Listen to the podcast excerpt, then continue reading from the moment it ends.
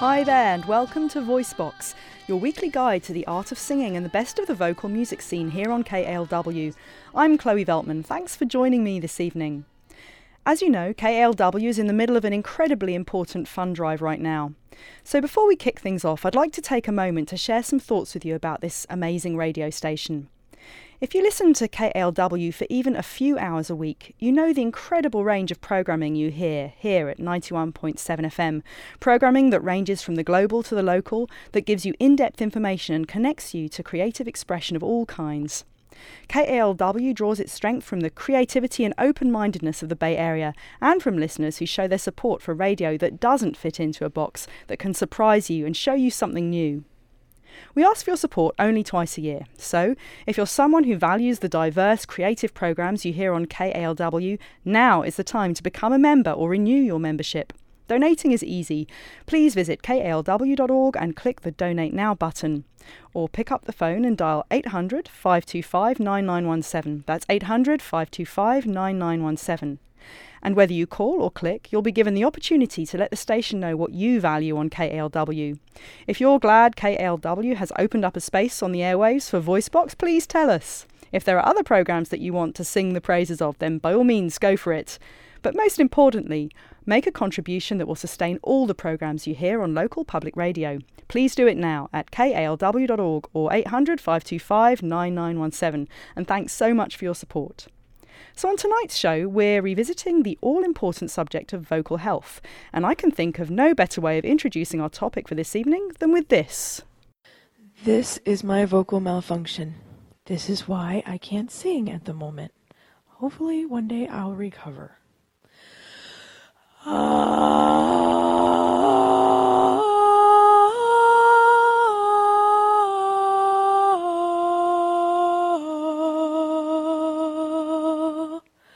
That is vocal cord nodules. That's from screaming. So, singers, don't scream. It ruins your voice. Poor girl. Here on KALW's Voice Box, we just heard the voice of a young singer who goes by the name of Lucy on YouTube.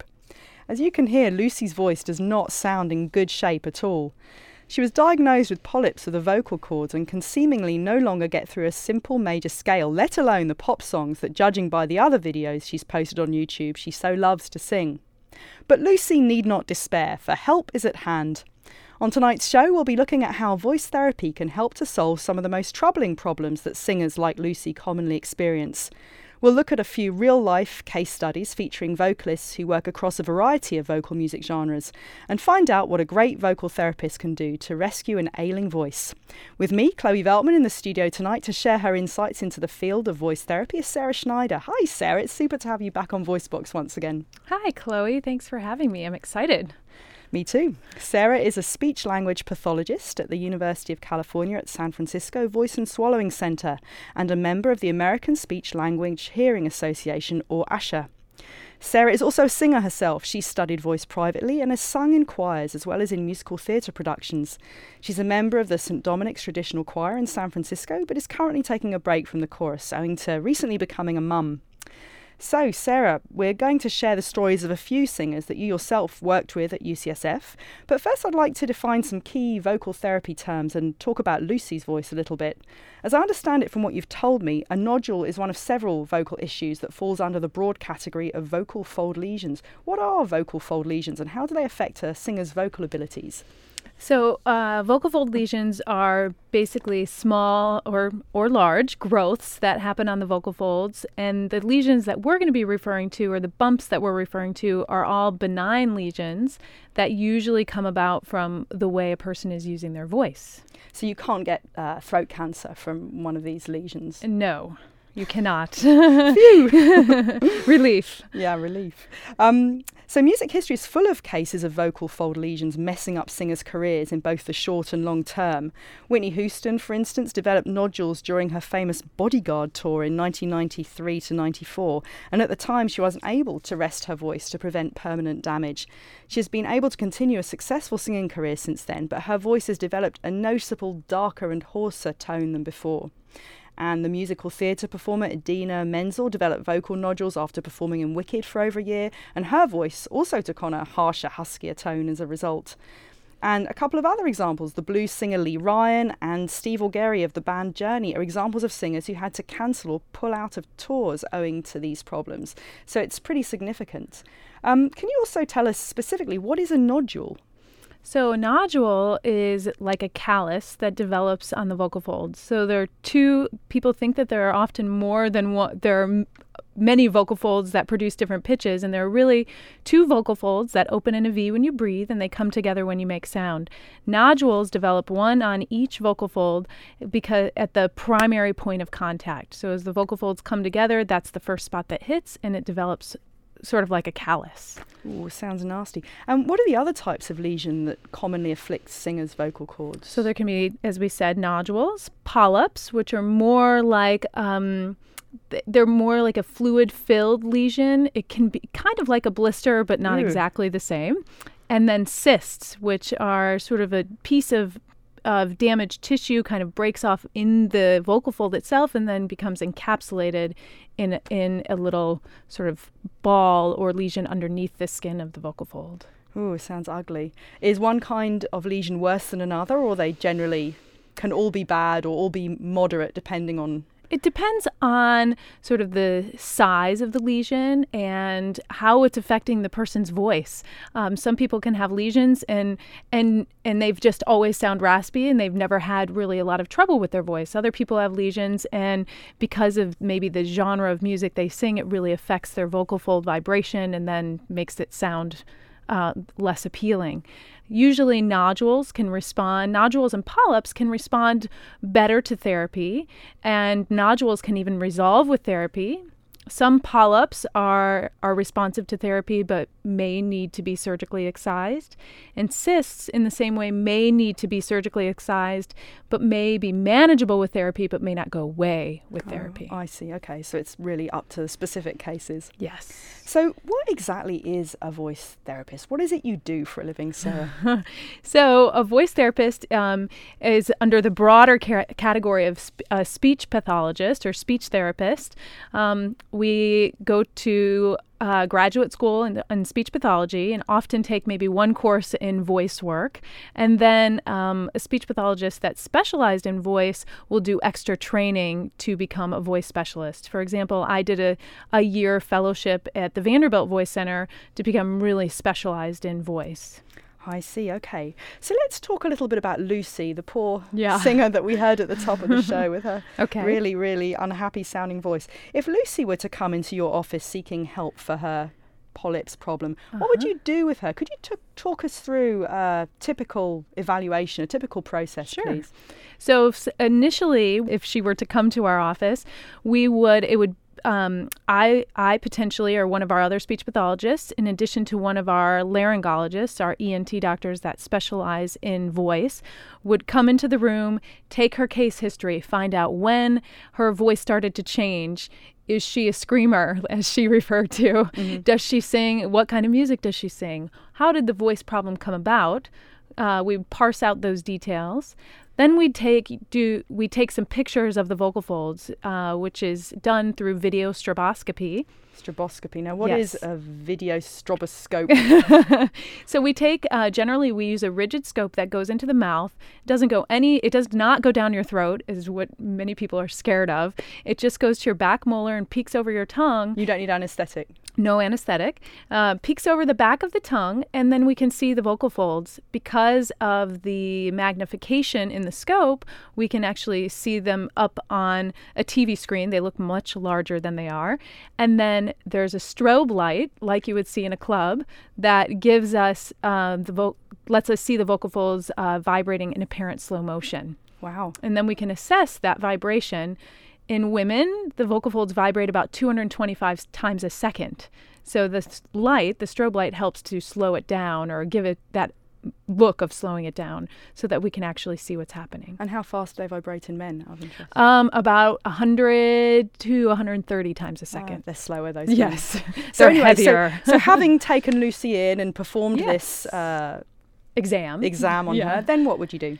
Then at that point, we would discuss um, sort of the behaviors that brought on the lesions, the potential development of those lesions, and then how we could change that. Likely, the first course of treatment would be voice therapy, so we can change the behaviors that caused them. And then, if they don't respond to therapy, or if she gets better with therapy, but it's not quite where she wants to be, then if surgical excision may be discussed. Oh wow, that Yeah. sounds serious. Um, I mean, is there always a case to be made for operating on a singer? I mean, how often do So, do, do you prescribe that, or does a doctor prescribe that? Yes. In in our case, um, the physician I work with is very believes really strongly in behavioral intervention. And his fe- in his and my feeling if there is a lesion that was caused by the way the voice is being used it's best to change the behaviors prior to intervening with surgical intervention. Because if the behaviors don't change the lesion can be taken off and then can develop again Oh. so the idea we always make the case if you don't have to have surgery, don't have surgery. There are in, inherent risks in surgery that are not there if you're doing voice therapy. Mm-hmm. You know, it's the less invasive approach. Sure, but it's probably the longer approach, right? Voice therapy It takes is. time, whereas if you have an operation, I suppose some people think of it as a quick fix. Right. Some people would think of it as a quick fix, but then with the operation, it, if you it the issue is again coming back to that have we changed the behaviors or are we going to run into the same problem again? So that post-op or pre-op or post-op voice therapy is going to be the key in in in going back to healthy voice use. And in terms of the costs of all this, I mean, how does the cost of surgery compare to uh, a long course of voice therapy, for example? So, th- voice therapy is significantly less costly than a surgery. And um, insurance companies are, are seeing this over time that they would m- rather pay for therapy and then if surgery is a last resort. Um, and there's even literature in the research to support that. I see. So when is it best for a patient to come in for treatment? Should people wait until they sound as bad as Lucy did in that So snippet? poor Lucy, she should come in. um, it's best to come in as soon as you're noticing a problem. It, it- say you've been sick and you've rested your voice, and you know I've had a cold. Wait a couple weeks, make see if it's going to go away. But if it's something that persists longer than two to three weeks to a month, it's worth getting it checked out and catching it early, so as pro- to prevent any uh, further deterioration. So apart from the stroboscope, I don't know if that's what it's called. Um, are there any other tools of your trade? What else do you have in your in your office that's important for examining people and treating them and so on? So um, that's one of the primary modes of evaluation because we really want to see what's on the vocal fold so we know how to treat the patient. We also have a voice lab where we do um, acoustic measures of the voice and aerodynamic measures. The aerodynamic just is measuring the airflow that you're using while you're making voice. We measure that and it gives us a good idea of sort of again how the mechanism is working and, and with numbers attached to it. Okay, and anything else that Otherwise, it's just therapy techniques. right, which require Which- no equipment, just no, the just our ear and um, knowledge of how the voice works, so that we can try to maximize that. Do you ever use mirrors at all? I mean, in my vocal Yes. lessons, sometimes we use mirrors. Yes, that's a good point. I, t- I guess I take that for granted. It, there's a mirror right next to the table where we sit to do therapy, so we do often use a mirror. One thing I I like to do with patients is show them, but then say, how does it look? But then how does it feel? So they can replicate it without seeing themselves. I see. So that's a good Ah, good okay. point. Okay. This is Voicebox on KALW 91.7 FM San Francisco.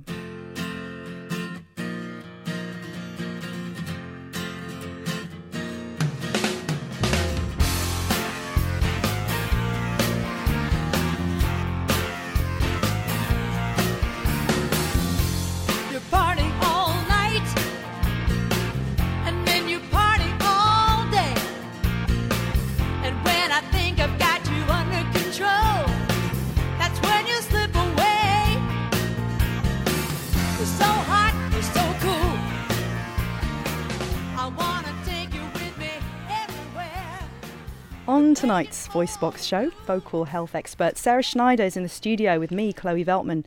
We're talking about how voice therapy can transform the lives of singers suffering from vocal ailments such as polyps, cysts, and nodules on the vocal folds. We just heard a song entitled Teaser by the San Francisco based rock singer and songwriter Stephanie Teal. The song comes from her new CD, More Than a Dream. Stephanie was a patient of Sarah's at UCSF and very kindly let Sarah and I use her as a case study on tonight's show. The song we just played is an example of Stephanie's voice post treatment, and as you can hear, it's in pretty good shape.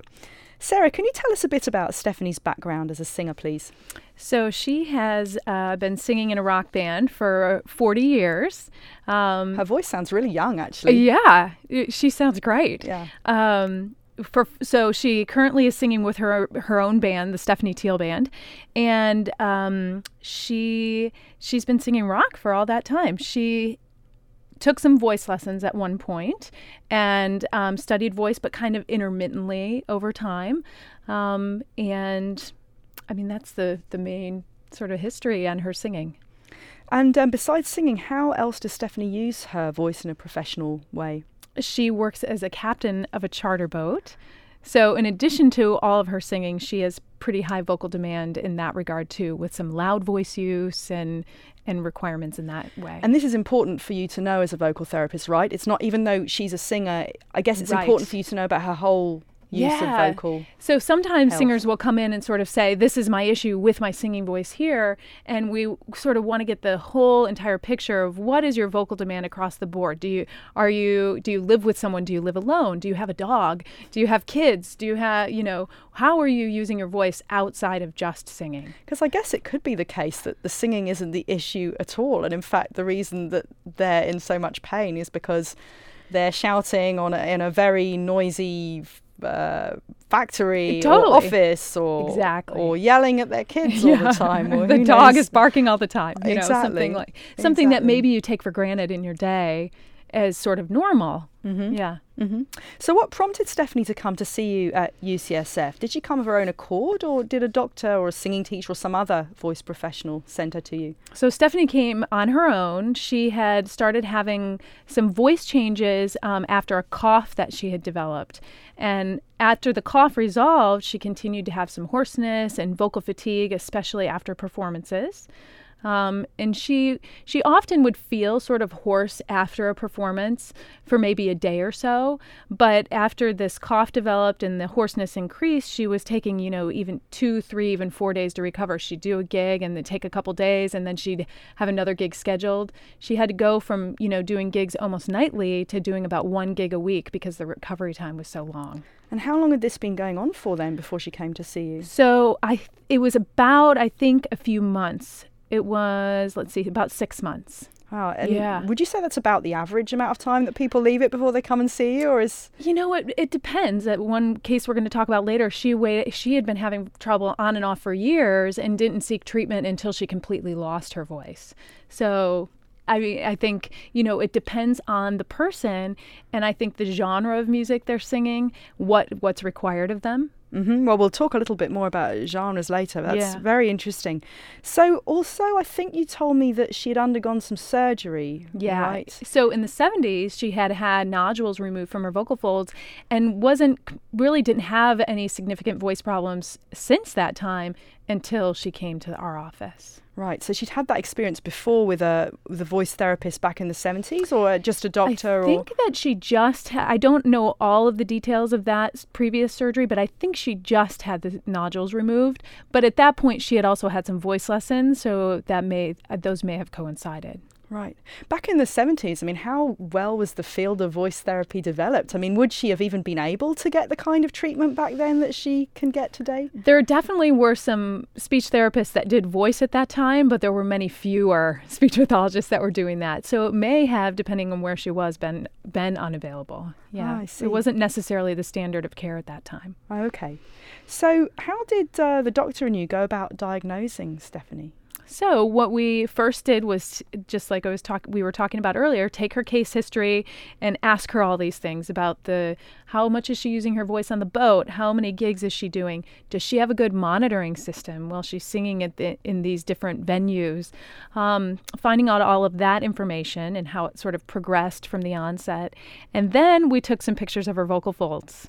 And at that point, um, then the doctor diagnosed her with um, a left vocal fold hemorrhagic polyps. Goodness. I left. What was that again? One more time, please. Left vocal fold hemorrhagic polyps. Okay, now let's just pause for a second. The hemorrhagic part. What is Yes. that all about? So that means that there is some blood in, Ooh. in the actual lesion. Yeah. Yeah. So so that indicates that that her voice got a little beat up. You No know, kidding. And well, whether it was from years of singing rock music, but she didn't have problems up until she developed that cough. So maybe the cough was what it sounds like. What the cough did was push her over the edge. Oh my goodness. And would there be any danger of those uh, lesions from actually bleeding and then coughing up blood and all kinds of? No, I'm being a little So- overly no, no, dramatic. No, no. So there, people maybe? do ask that question. That's a good question. So generally, when um, for like it, since she had a cough and there was a little blood in the lesions, generally those lesions they don't pop like a blister or like a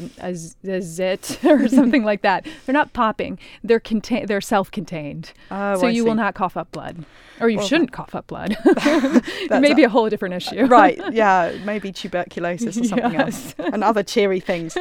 Um, okay. So so you have the diagnosis, and then what did uh, you and the doctor recommend treatment wise?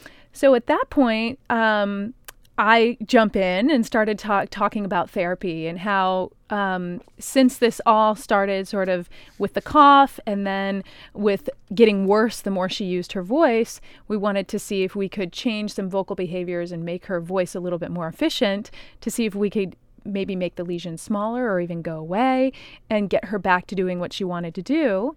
And then if she didn't, that's Dr. Corey had mentioned, you know, if you don't get back to where you need to be, then we can always we can consider surgery, but let's try the therapy first. Okay. So that's when you take charge. Yes. And how did you work with Stephanie to help resolve her problems? So with Stephanie, we um, first began by kind of identifying areas of, voc- of vocal tension. Where, where, what is she doing with her voice, and how is that manifesting, or what maybe is causing the tension? Is it her tongue? Is it her jaw? Is she using good airflow? Is she using good resonance?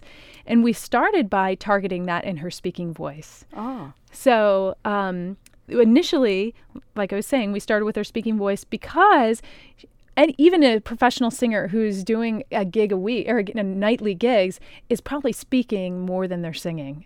Huh. That's interesting. So we always want to make sure is the speaking voice as efficient as it can be, and is it the speaking voice that's kind of pushing the singing voice over the edge? Okay, and so this is what you do with every person you work with. You always start with a speaking voice, or does it depend on the case? It really it does depend on the case. I would say in the majority of cases, I will address the speaking voice in some way, whether we work on, directly on exercises to address it or we just talk about, you know, be aware of how you're using your speaking voice. Are you, you know, yelling and shouting? Are you um, kind of just being lazy with your voice and kind of sitting in the back of your throat, not using a lot of airflow? You know, what's happening? I see. And Yeah. what are the hallmarks of a healthy speaking voice?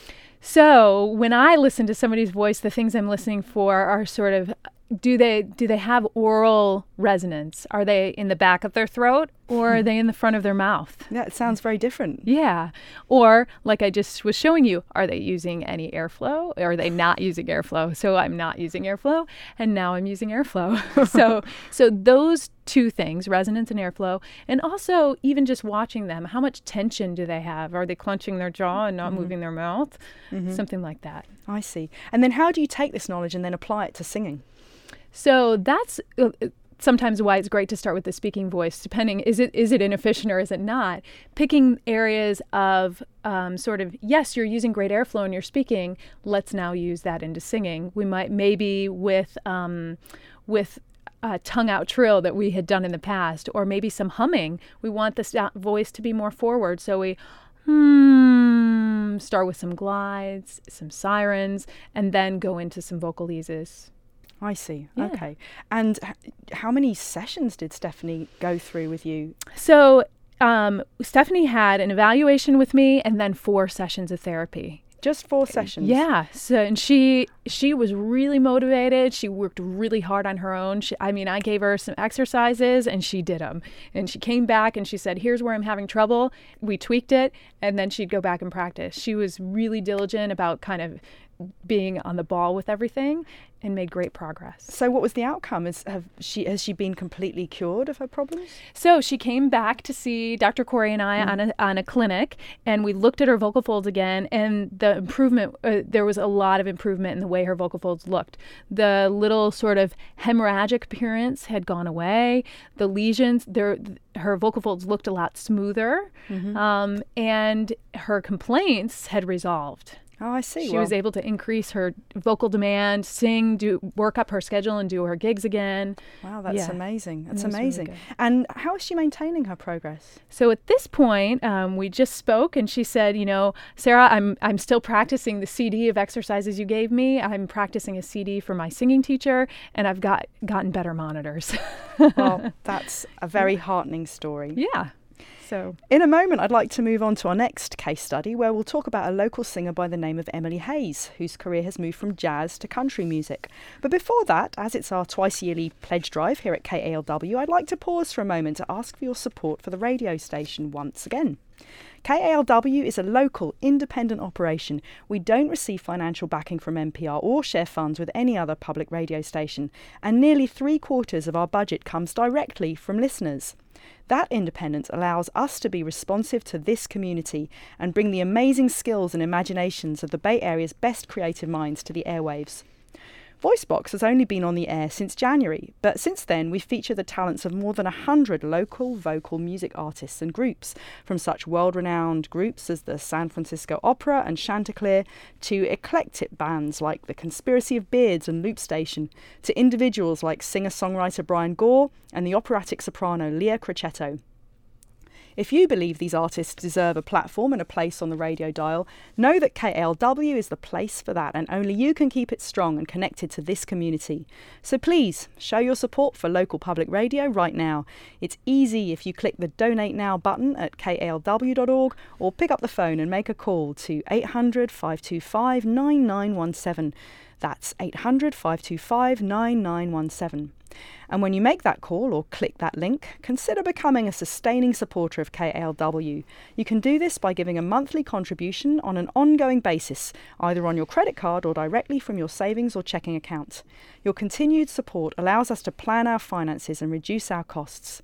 You can find all the information about becoming a sustaining member at kalw.org or by calling 800 525 9917. Once again, that's 800 525 9917. Thank you for getting behind VoiceBox and KALW.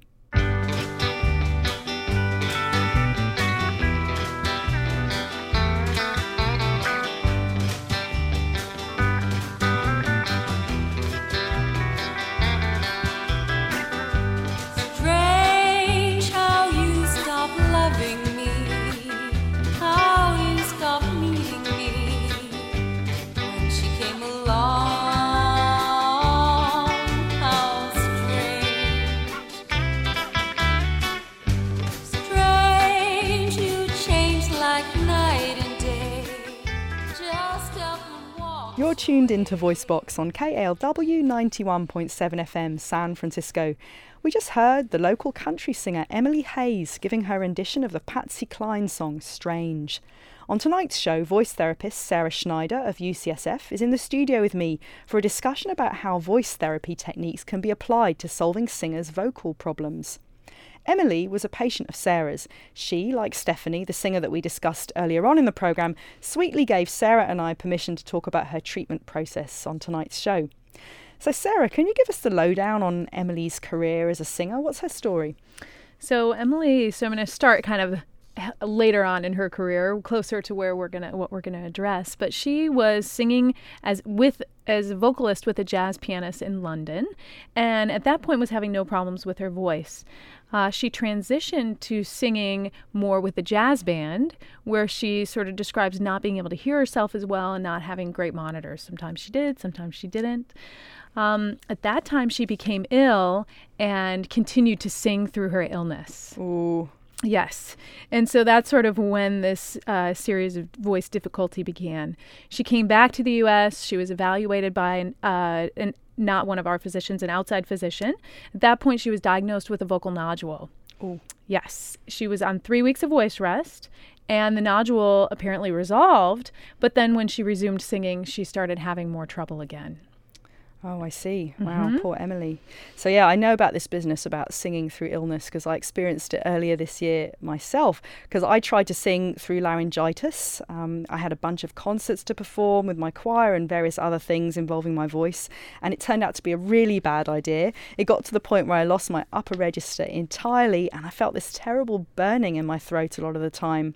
And some listeners of this show may have heard my attempt to host VoiceBox, uh, all about comedy and singing. The episode was a few months back when my voice was at its very worst, and the joke was really on me that night. And my singing teacher scolded me and told me that I should have rested my voice entirely. But he also suggested that I should see a voice specialist to make sure that I hadn't done any lasting damage. Um, and I, I haven't been to see a voice therapist yet, but actually, I think I probably should because there are still some notes in my range around an octave above middle C that still don't sound right.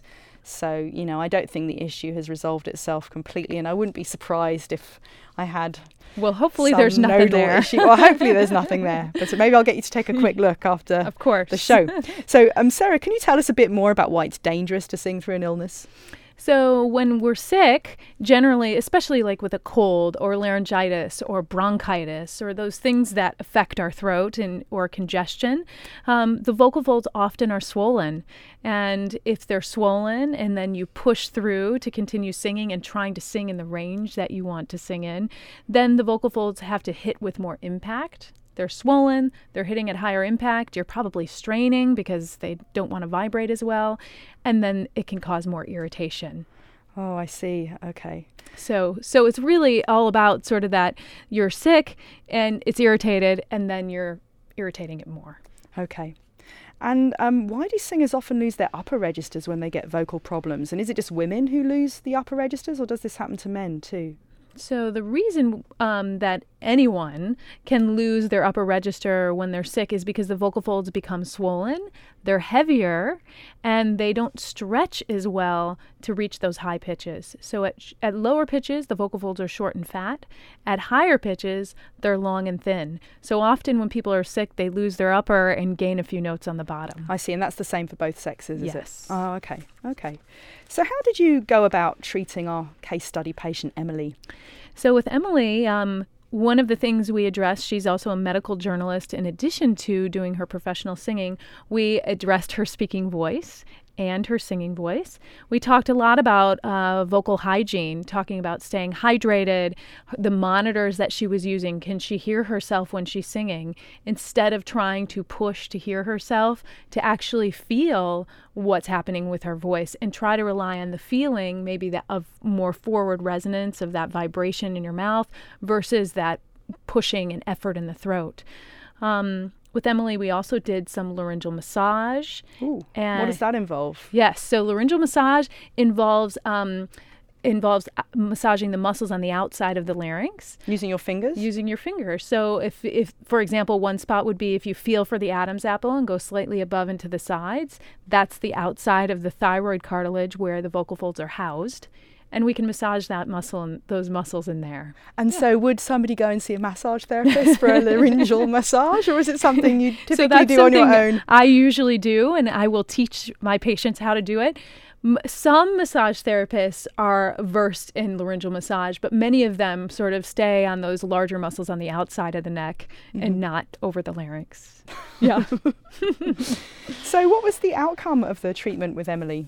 So Emily did did really well in, in therapy. We started when we initially started. We started with her speaking voice and actually asked her to stop singing because it seemed like the singing was making it worse. So hmm. we started with the speaking voice, then gradually added singing back in, and then she was starting as we ended therapy. Her vocal folds looked significantly better on uh, this video stroboscopy, and we had started singing in our sessions. She had kind of d- started doing some open mics again, and then she started with a singing voice teacher and has continued some of that work. And how many vocal therapy sessions does she have with so you? with Emily, I think we had about eight sessions, um, give or take, Uh-huh. and um, and yeah, and then she was ready to kind of it became from voice rehab more to where she's working more on just developing her singing voice, which we sort of hand over to the singing voice teacher. And why does a, pa- a patient like Emily need eight sessions as opposed to Stephanie, who just needed four?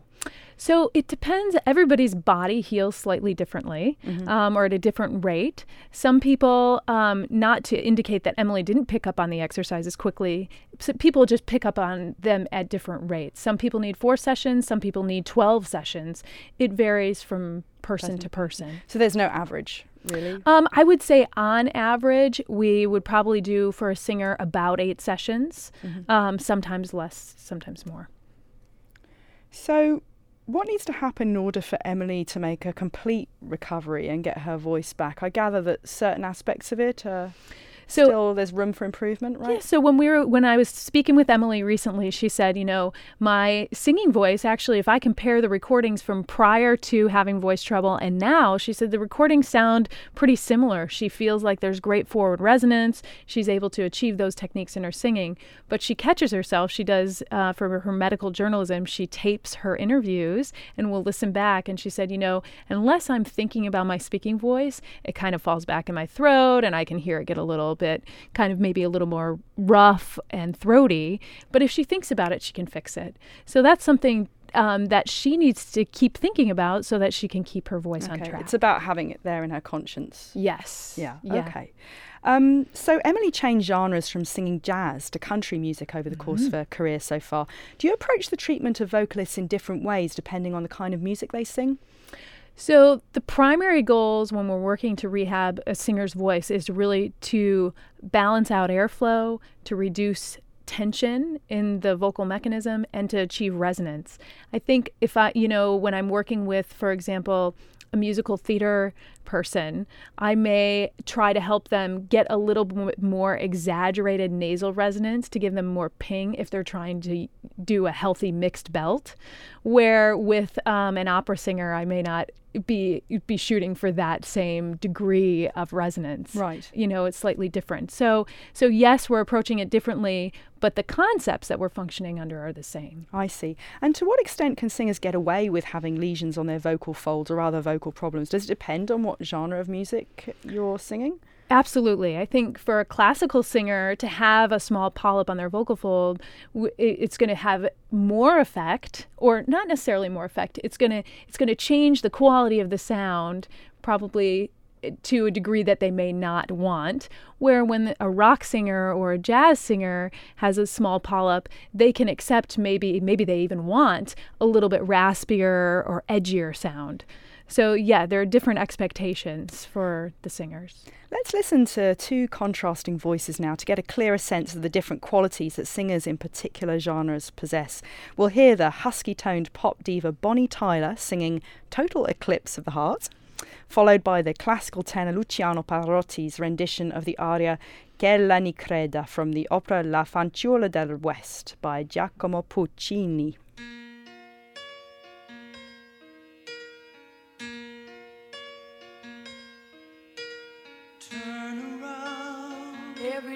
Then I get a little bit lonely and you're never coming around. Turn around. Every now and then I get a little bit tired of listening to the sound of my tears. Turn around. Every now and then I get a little bit nervous that the best of all the years have gone by. Turn around. Every now and then I get a little bit terrified and then I see the look in your eyes.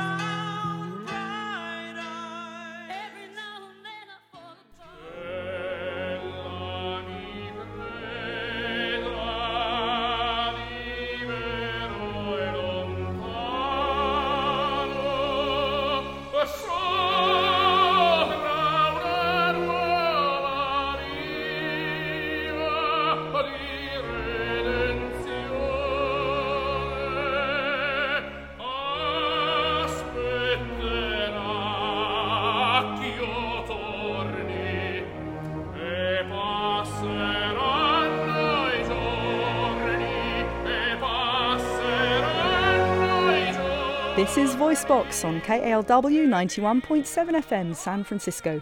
Sarah Schneider, a speech language pathologist at UCSF, is in the studio with me this evening for a discussion about voice therapy and its impact on singers' lives. We just heard the voices of two contrasting singers Bonnie Tyler singing Total Eclipse of the Heart, one of my favourite pop anthems, followed by the classical tenor Luciano Pavarotti's version of the aria Ch'ella mi creda from the opera La Fanciulla del West. Both Pavarotti and Tyler suffered from nodules on their vocal folds, as it happens. Pavarotti developed vocal fold nodules early in his career, leading him to renounce a life of music.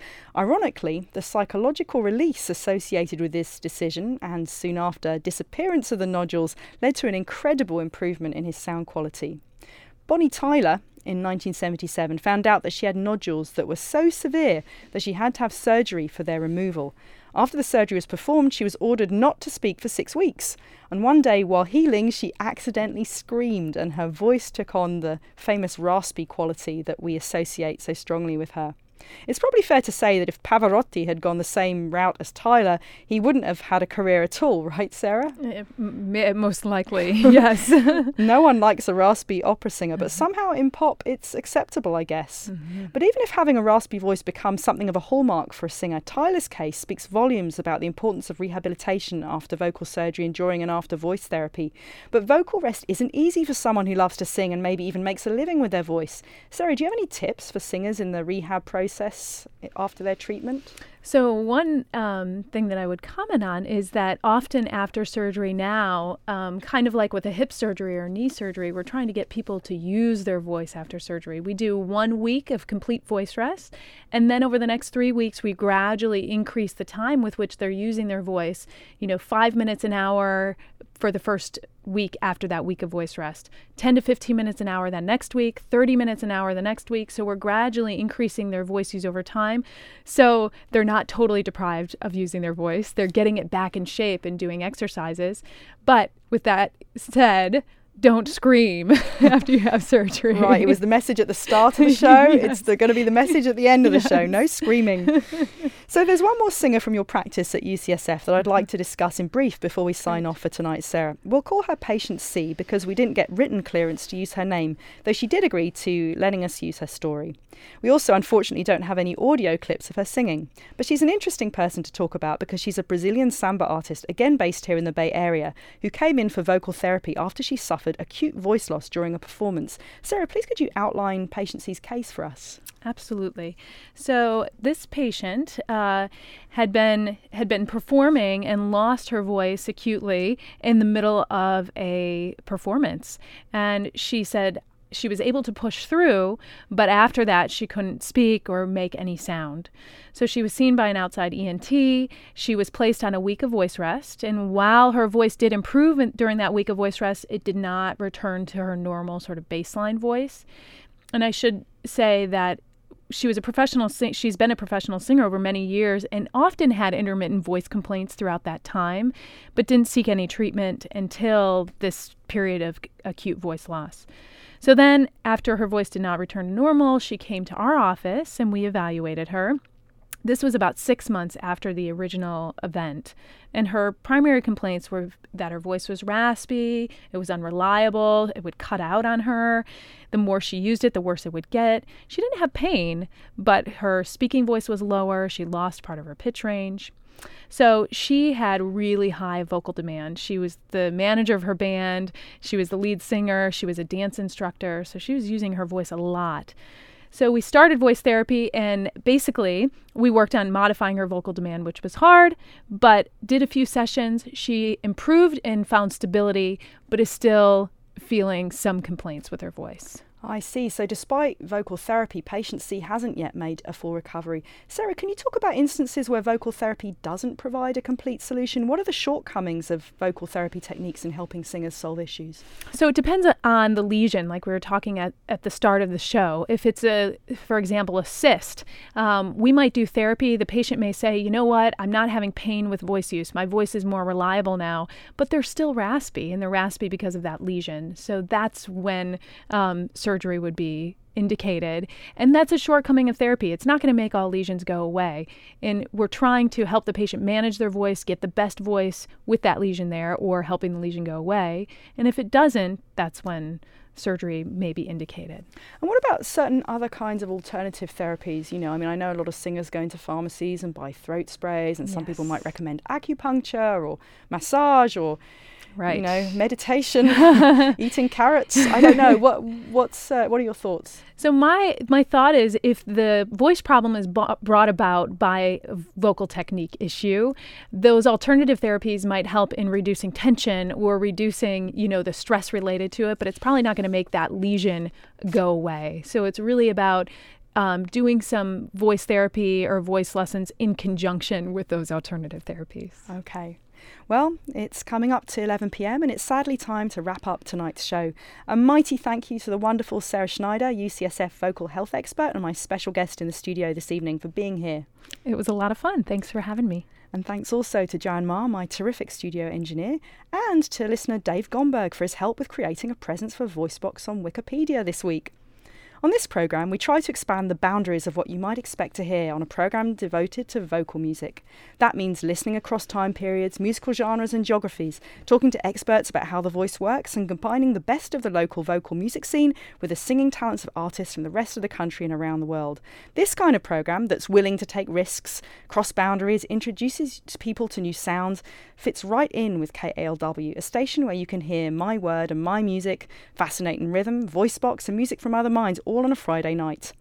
If KALW is a place you come not only to be entertained and informed, but to open your ears and discover new ideas and music, you know how rare this kind of station is, and you probably understand that it's the support of listeners that makes that possible. So please act on that understanding right now and give your support to KALW and VoiceBox. Click the Donate Now button at kalw.org or call 800 525 9917. Your contribution will keep adventurous, challenging local public radio alive. And thanks so much for your help. VoiceBox is produced at the studios of KALW in San Francisco and is made possible by support from the Wattis Foundation and our listeners. And this episode of VoiceBox was generously underwritten by the American Speech Language Hearing Association, making effective communication a human right, accessible and achievable for all. Visit www.asha.org and enter voice disorders into the homepage search engine for more information. And finally, a quick word about next week's show. If it weren't for catchy songs, visiting the local gym might be even more of an ordeal than it already is. Next week, feel the pounds fly off as fitness instructors Matthew Perkins and Timothy Clark join me in the studio for a chat about the fascinating relationship between singing and keeping fit and the songs we most love to work out to. I'll play us out with a track by Lucy, the young singer we heard at the beginning who could barely sing a scale after being afflicted with polyps of her vocal folds. Here she is with Everybody's Fool by the rock band Evanescence. Here she's sounding more like her usual self. Have a songful week.